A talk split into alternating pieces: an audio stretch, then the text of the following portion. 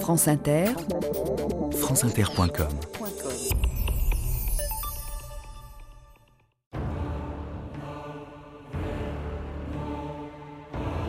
On peut condamner un coupable à la détention perpétuelle ou le condamner à mort, mais pas le condamner à descendre plus bas qu'il n'est. Marc Rucard, ministre de la Justice du Front populaire.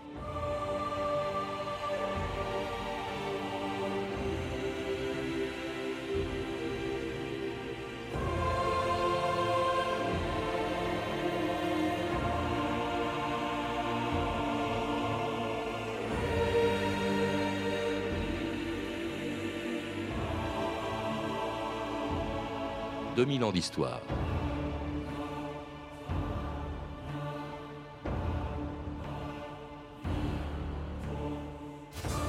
Au début de l'été 1936, le garde des Sceaux du Front populaire, Marc Rucard, demandait la suppression du bagne de Guyane.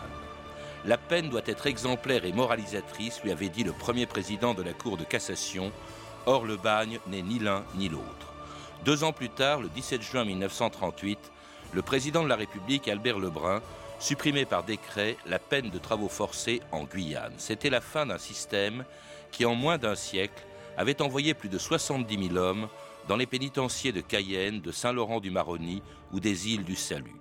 Condamnés de droit commun ou déportés politiques, certains sont entrés dans la légende du bagne, comme le capitaine Dreyfus, Guillaume Seznec ou Henri Charrière, dit Papillon, mais la plupart d'entre eux y sont morts oubliés dans ce qu'Albert Londres appelait l'usine à malheur. Silence, s'il vous plaît.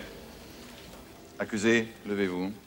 Au nom du peuple français, l'accusé ayant été reconnu coupable d'assassinat sans guet-apens et sans préméditation, de faux en écriture et d'usage de faux, la Cour condamne Cessnec Joseph Marie-Guillaume aux travaux forcés à perpétuité. L'audience est levée. Guillaume cet avril quittant Saint-Martin. Six cents nous sommes embarqués sur la martinière. Fer et cage pour fauves humains. Dans trois semaines, c'est la Guyane et c'est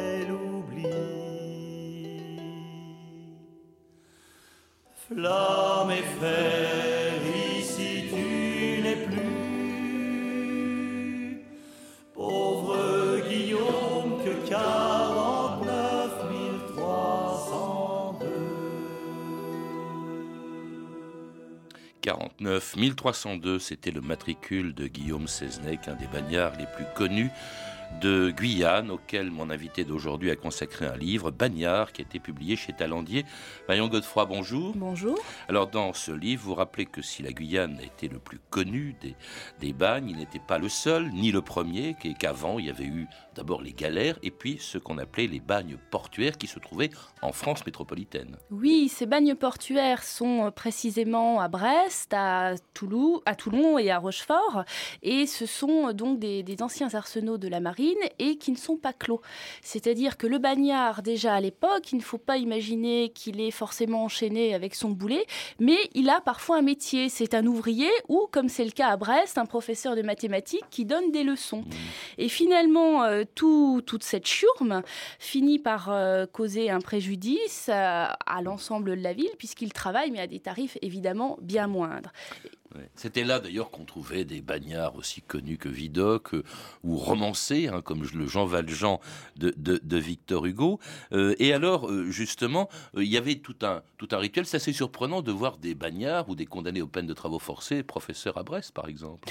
Oui, mais dans un autre sens, ça t'explique, puisque vous aviez des condamnations au bagne à temps et des condamnations au bagne à perpétuité. Et donc, cette chourme devait bien vivre et faire vivre l'arsenal. Donc, elle a toujours, très tôt, été utilisée par la marine et à des fins très pratiques. Alors, euh, on, les enverra plus tard en, en, Guyane. Alors il faut rappeler, vous le faites, Marion Godefroy, que la Guyane était déjà depuis très longtemps une colonie française. Alors la Guyane est une colonie française où des compagnies ont tenté de s'implanter au début du XVIIe siècle, en 1604, mais c'est une colonie un petit peu à part. Il ne faut pas imaginer les Antilles, il ne faut pas imaginer la Caraïbe, puisqu'elle est un petit peu en dehors de la route. Géographiquement, elle est sur le plateau des Guyanes, c'est-à-dire au nord du Brésil, au sud de la Guyane hollandaise et de la Guyane britannique. Elle est en dehors des routes et l'esclavage, les grandes plantations n'y ont jamais pris. De sorte que ce n'est pas ce beau fleuron euh, que constituent les Antilles au XVIIIe siècle. Ce qu'on appelait la France équinoxiale. Hein. faisait quand même rêver. On disait peut-être que c'est le paradis, du moins de France. Et Voltaire, je crois, qui, qui avait, on avait, il y avait le mythe de l'Eldorado. Il y a le mythe de l'Eldorado qui est exprimé euh, dans un chapitre de Candide et c'est un mythe qui perdure très longtemps puisque euh, ça se voit très bien sur les cartes. On imagine qu'au centre de la Guyane, il y a le royaume du roi doré, mmh. euh, il y a des Amazones et qu'on va trouver de somptueuses richesses.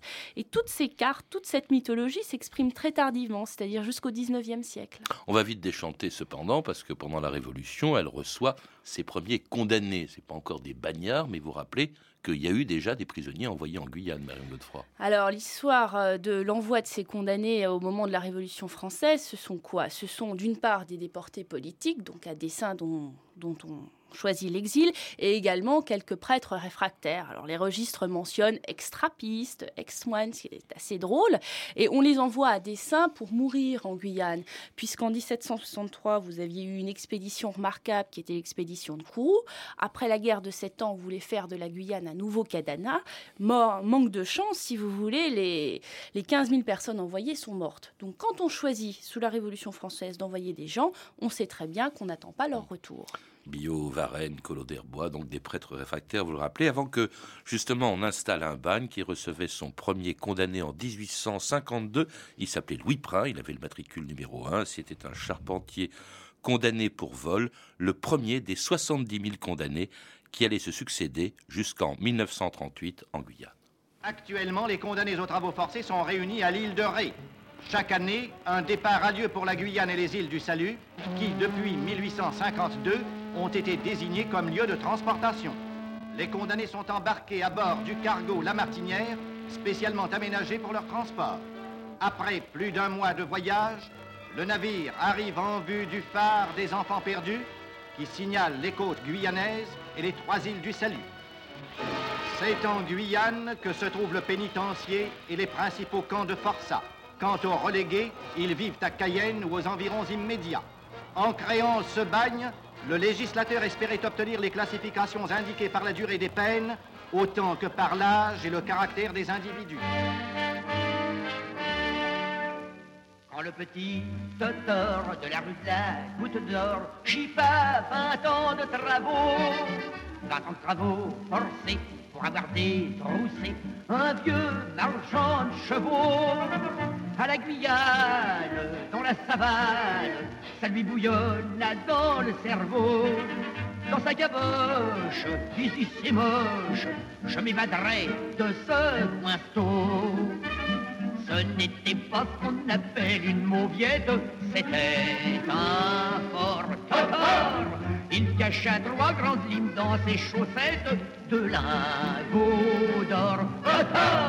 Il suit une barque avec des allumettes et à l'aurore.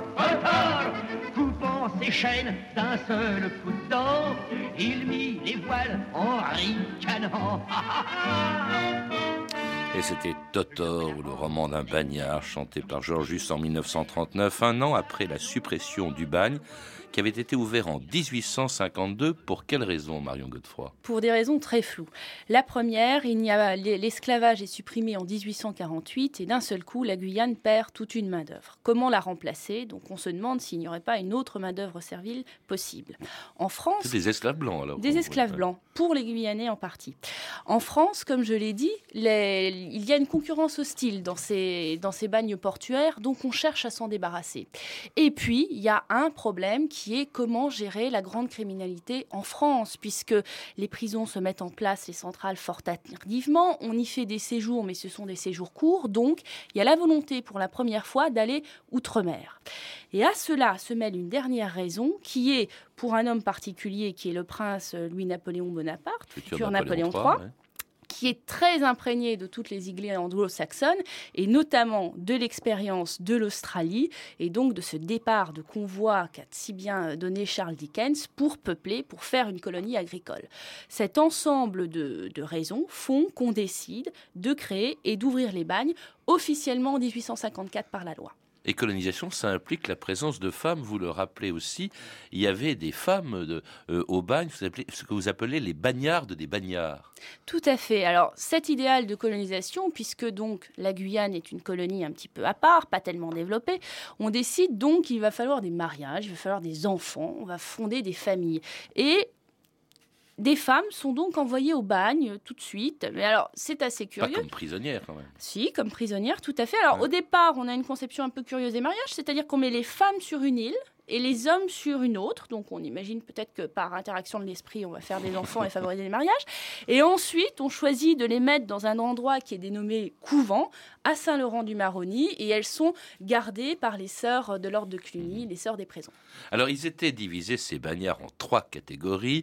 On l'a entendu un petit peu dans, le, dans l'extrait d'archives de 1938. Il y avait les transportés, hein, ça a été créé, c'était la première catégorie de bagnards, qui étaient en fait des condamnés aux assises. C'était au fond les, plus, les, condamnés les plus graves, si je puis dire. C'était les condamnés les plus graves. Sachant qu'une condamnation à l'époque des assises, encore aujourd'hui, en termes de droit, ça dépend de beaucoup de choses. Si vous effectuez un vol la nuit, dans une maison habitée, et en plus en escaladant un mur, tout de suite, vous en avez pour 15 ans de travaux forcés. Alors que si c'est deux jours et s'il n'y a personne dans la maison, euh, la condamnation est bien évidemment moindre. Cette transportation, vous avez également ce qu'on appelle les déportés. Les déportés, ce sont des politiques. Les déportés portée politique, l'image euh, la plus célèbre est celle effectivement euh, d'Alfred Dreyfus, donc qui sera tout seul sur l'île des Diables. Mais il y en a eu d'autres et ils ont un régime tout à fait à part puisqu'ils sont effectivement sur l'île du Diable, ils ont une petite maisonnette et, chose curieuse, le droit de porter la barbe. Il faut rappeler qu'il y avait un bagne qui a existé quelque temps pour déportés politiques aussi, qui lui avait été mis, placé en Nouvelle-Calédonie. Alors, il est plus tardif. il est, Après euh, les années 70, puisqu'on envoyait les communards. C'est ça. Louise Michel, Louise, Michel a notamment été sur euh, l'île aux Pins et c'est tout à fait particulier.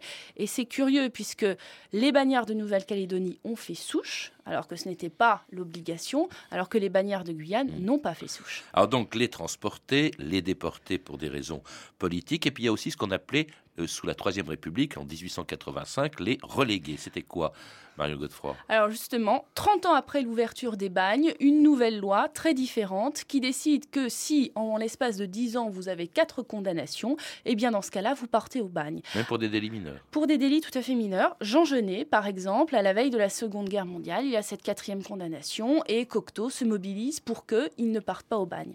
Alors c'est tout à fait flagrant puisque vous avez des transportés qui sont des personnes en général plus âgées, des durs, contre des relégués qui sont en général plutôt des enfants, une vingtaine d'années et euh, hmm. pas du tout dans le même univers. Alors transportés, relégués ou déportés qui arrivaient tous en bateau en Guyane après trois semaines de voyage. Garde-vous Prisonniers, à partir de maintenant, vous êtes transportés.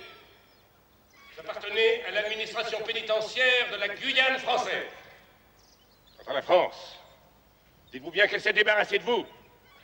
La France ne veut plus entendre parler de vous. Elle vous a renié, comme vous avez renié ses lois. La justice vous a condamné, vous voici au bagne.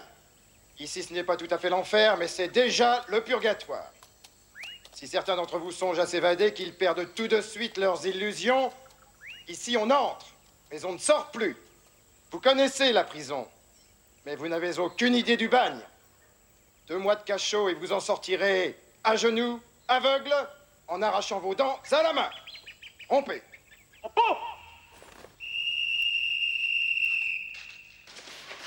À vos places, à chaque manille Et c'est ainsi que les bagnards arrivaient donc enchaînés euh, en Guyane, au bagne de Guyane, plutôt les bagnes, car il y avait plusieurs lieux de détention euh, ou plusieurs pénitenciers, euh, Marie Godefroy, euh, en Guyane. Plusieurs lieux et très différents et dans leur implantation géographique et dans le temps.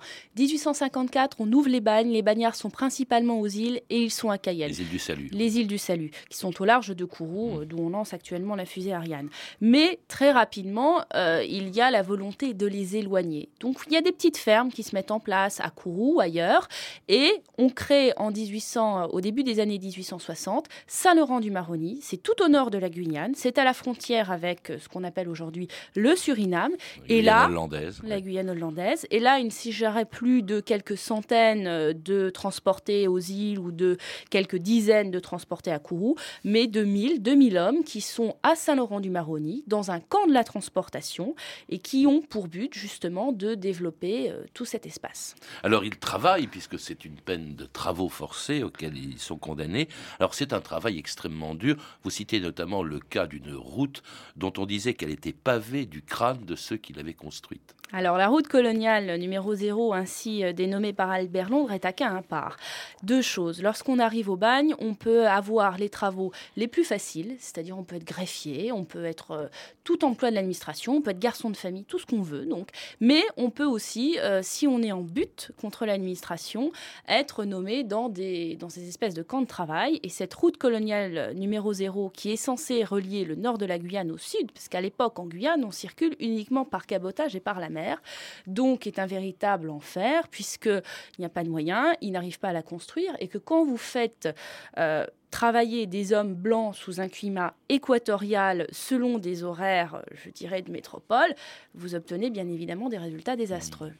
Alors il y avait aussi, euh, il y avait l'épreuve de l'éloignement d'abord parce qu'on était éloigné à jamais de sa famille ou en tout cas pour très longtemps. Il y avait aussi la promiscuité. C'était le royaume un peu des caïds parce que la population du bagne, bah, c'était pas des saints. hein. Non. La première rupture euh, des bagnards, c'est cette rupture, je dirais, du climat. Imaginez un Lorrain, un Alsacien, euh, un Toulousain qui d'un seul coup se retrouve sous un climat où il n'y a pas de saison, pas de changement, condamné à vie et à rester là. Première rupture. Deuxième rupture, le royaume des caïds, c'est-à-dire l'univers des bagnes comme l'univers des prisons, s'articule et s'organise autour d'hommes forts, autour de petits services, de petits échanges, d'achats, de marchés noirs. Donc il faut vivre et passer entre les gouttes de cet univers. Oui. Alors il y avait ça, il y avait aussi euh, l'éloignement, les, viols également. hein, de, les caïds, c'était euh, effectivement euh, les plus faibles bah, étaient soumis à, à cette promiscuité qui était assez épouvantable. C'est tout à fait parce qu'il faut imaginer aussi comment une partie des bagnards dormait. C'est-à-dire que euh, vous ne pouviez pas forcément choisir votre voisin. Vous pouviez être condamné euh, dans une sorte de réclusion collective avec une longue barre de fer, attachée, euh, la cheville attachée par une manie. Et dans ce cas-là, votre voisin de derrière, si c'était un caïd et si vous, étiez, si vous aviez 20 ans de moins que lui, il y avait assez peu de chances pour qu'il ne vous arrive rien. Alors le pire, c'était les récalcitrants, on les envoyait dans des cachots. Alors, ce, ce que vous appelez cachot, c'est c'est aussi ce qu'on appelle la réclusion cellulaire individuelle. C'est-à-dire, en fonction de votre attitude sur place, vous avez tout un régime de punition et de condamnation. Et si vous commettez un crime, si vous, commettez un délit, vous pouvez être condamné à donc 5 ans dans cette réclusion individuelle. Par un tribunal maritime spécial, parce que ça dépend du ministère de la Marine. Ça dépend du ministère de la Marine. C'est, cette réclusion est mise en place principalement à partir des années 1889 et ce sont effectivement des cages individuelles sur l'île Royale. Des conditions effroyables que découvrait le journaliste du Petit Parisien Albert Londres en 1923. C'est l'île du diable. Un lieu un petit peu à part. On réserve ça aux politiques. Juste un rocher. Non, ce qui vous intéresse, vous, ce sont les deux autres îles. Là, on met les fortes têtes, les évadés, les récidivistes. Ici, c'est le fond du bagne. Le silence et l'isolement. Rien de plus efficace. Personne n'y résiste. Raymond Lamotte, ancien bagnard. Et vous, vous avez connu la cellule, cette fameuse cellule où on devient fou. Six mois, Mhm. dans une petite cellule de 3 mètres sur 2, je crois, c'est ça. À peine 3 mètres sur 2. On n'a pas le droit de s'asseoir de 6 heures du matin à 6 heures du soir. La promenade entre trois murs parce que les cours sont triangulaires. Seul dans une petite cour. pour prendre le soleil, quoi. Pour voir que le soleil existe. Surtout, reprendre l'espoir. Moi, j'ai toujours gardé l'espoir de m'en aller, quoi. Puis j'y suis arrivé. Mais aura paré la belle, la faim, la lèvre, le cachot, le coup de poing des pays chauds. Rien ne sera trop beau pour elle, pour la liberté, les requins auront notre corps de coquins. Et dans la forêt solennelle, où la mort sonne à chaque pas, même lorsque tu ne viens pas, c'est toi qu'on adore, la belle. La Belle, des paroles d'Albert Londres, chantées par Lucienne Boyer en 1930. La Belle, c'était bien sûr l'évasion ou l'espoir d'une évasion, parce qu'elle était très difficile, Marion Godefroy. Elle était très difficile, mais elle était souvent tentée. C'est ce qui explique que finalement beaucoup de condamnés cherchaient à partir au bagne. Dans le dernier convoi de 1936, on se bat pour partir là-bas, puisque puisque vous n'êtes pas enfermé entre les quatre murs d'une maison centrale, vous pouvez à tout moment tenter Ah oui. une évasion.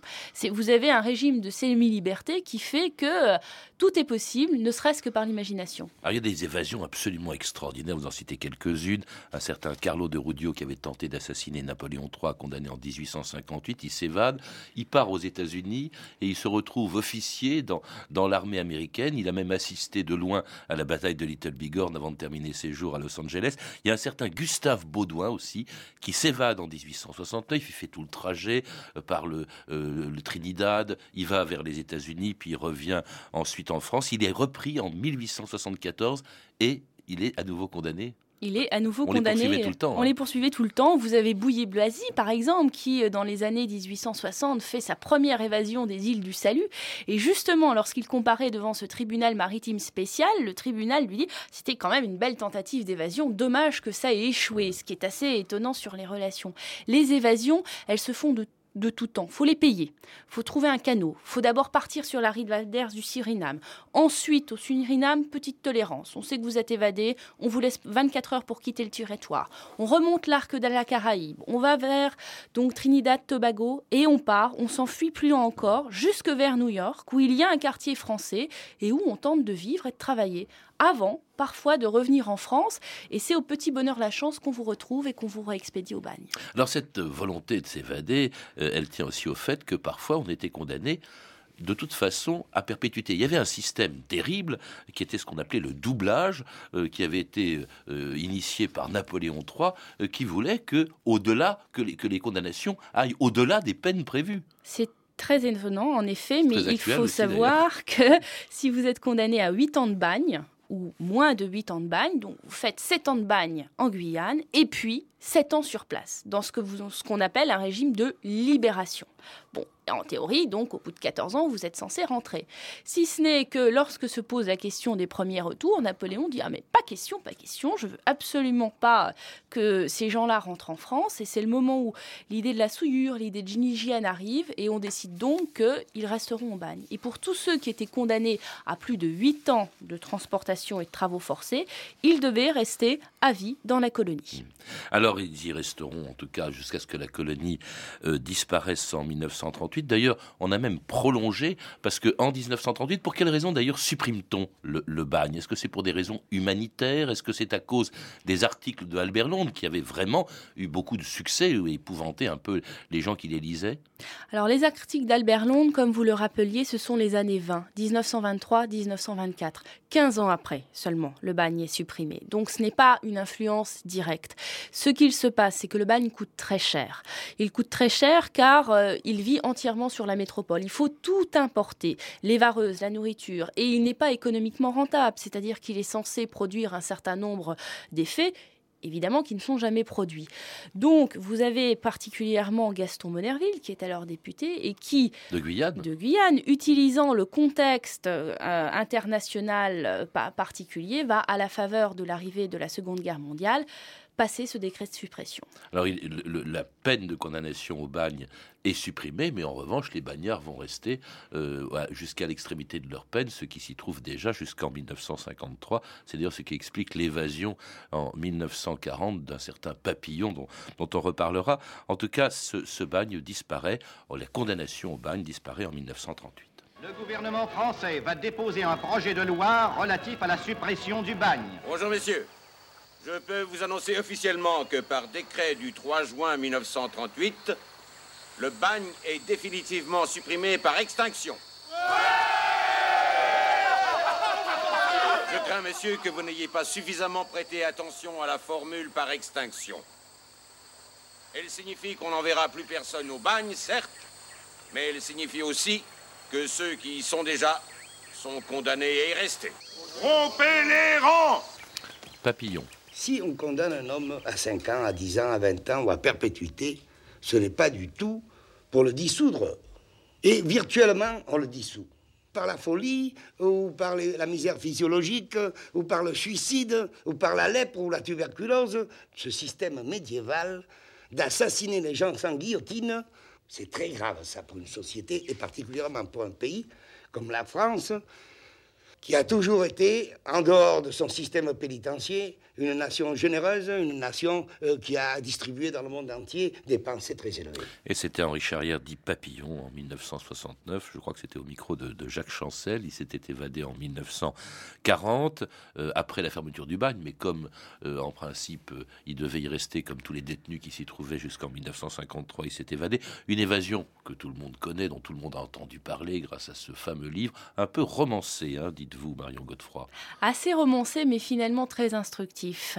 Euh, instructif puisque Papillon reprend toutes les légendes qui courent dans les bagnes, la façon dont il s'évade des îles du Salut et la façon dont Bouilly-Blaisy s'est évadé dans les années 1860. Donc, ce qui signifie qu'entre les condamnés, de génération en génération, il y a des histoires qui passent. Et donc, on retente, on entretient tout cela. Et d'autre part, dans... c'est très intéressant, ce succès de Papillon, Mauriac euh, dit justement qu'il a son livre sur la table de nuit. Euh, il y a des publicités qui comparent Papillon et qui disent qu'il a déjà 250 000 lecteurs et qui sont des enzymes gloutons qui ont avalé tout ce roman-là. C'est un grand succès dans une France qui est un an après les événements de 1968, qui est au cœur de l'été et qui finalement va revenir sur toute cette histoire pénitentiaire. Mmh. Et relancer donc cet, intérêt pour le, pour le bagne. Est-ce qu'on peut dire, euh, ce matin dans le 6-7 de, France Inter, j'avais comparé le euh, bagne de Guyane à un goulag français. Euh, il y a même un auditeur qui s'en est un peu offusqué. Est-ce qu'on peut dire que c'est notre goulag en quelque sorte, ou que c'était notre goulag? Votre auditeur avait raison, ce n'était pas un goulag, puisqu'il y avait tout de même des volontés de colonisation, des volontés de développement, et qui ne répondaient pas uniquement à une mesure politique. C'est une condamnation pénale. Elle est prononcée par un tribunal en France. Elle répond à un certain ordre des peines. Alors que le goulag, on est sur des, critères qui sont complètement différents. Il n'y a pas du tout de développement économique. Solzhenitsyn y est parti. Il y a une dimension politique qui est première, qui n'était pas le cas des bannes de Guyane. Qu'est-ce qui reste aujourd'hui de ces bagnes Maintenant, c'est un lieu touristique, on va les visiter pour autant qu'on puisse visiter la Guyane, puisqu'il faut quand même y aller. Alors, c'est paradoxal, puisque ça dépend des Guyanais. Donc, mettre en valeur un patrimoine qui est quand même, comme le disait Monerville, un champ crideux sur, sur un visage, c'est pas tout à fait le cas. Il y a encore les îles. Euh, on voit un petit peu ce qui s'y passait, et surtout cet immense pénitencier de Saint-Laurent-du-Maroni. Merci Marion Godefroy. Pour en savoir plus, je recommande la lecture de votre livre, Bagnard, qui vient d'être publié aux éditions Talendier. On a pu entendre des extraits des téléfilms suivant L'affaire Seznec d'Yves Boisset, édité par TF1 Vidéo, et Cayenne, Les Amants du bagne de Thierry Binisti, ainsi qu'une archive pâtée de 1937 disponible en DVD aux éditions Montparnasse. Vous, avez pu retrouver, vous pouvez retrouver ces références pardon, par téléphone au 32 30, 34 centimes la minute ou sur le site franceinter.com. C'était 2000 ans d'histoire. À la technique Pierrick Monsigny et Henri Bérec. Documentation et archivina Emmanuel Fournier, Claire Destacan et Franck Olivard. Une réalisation de Anne Kobilac.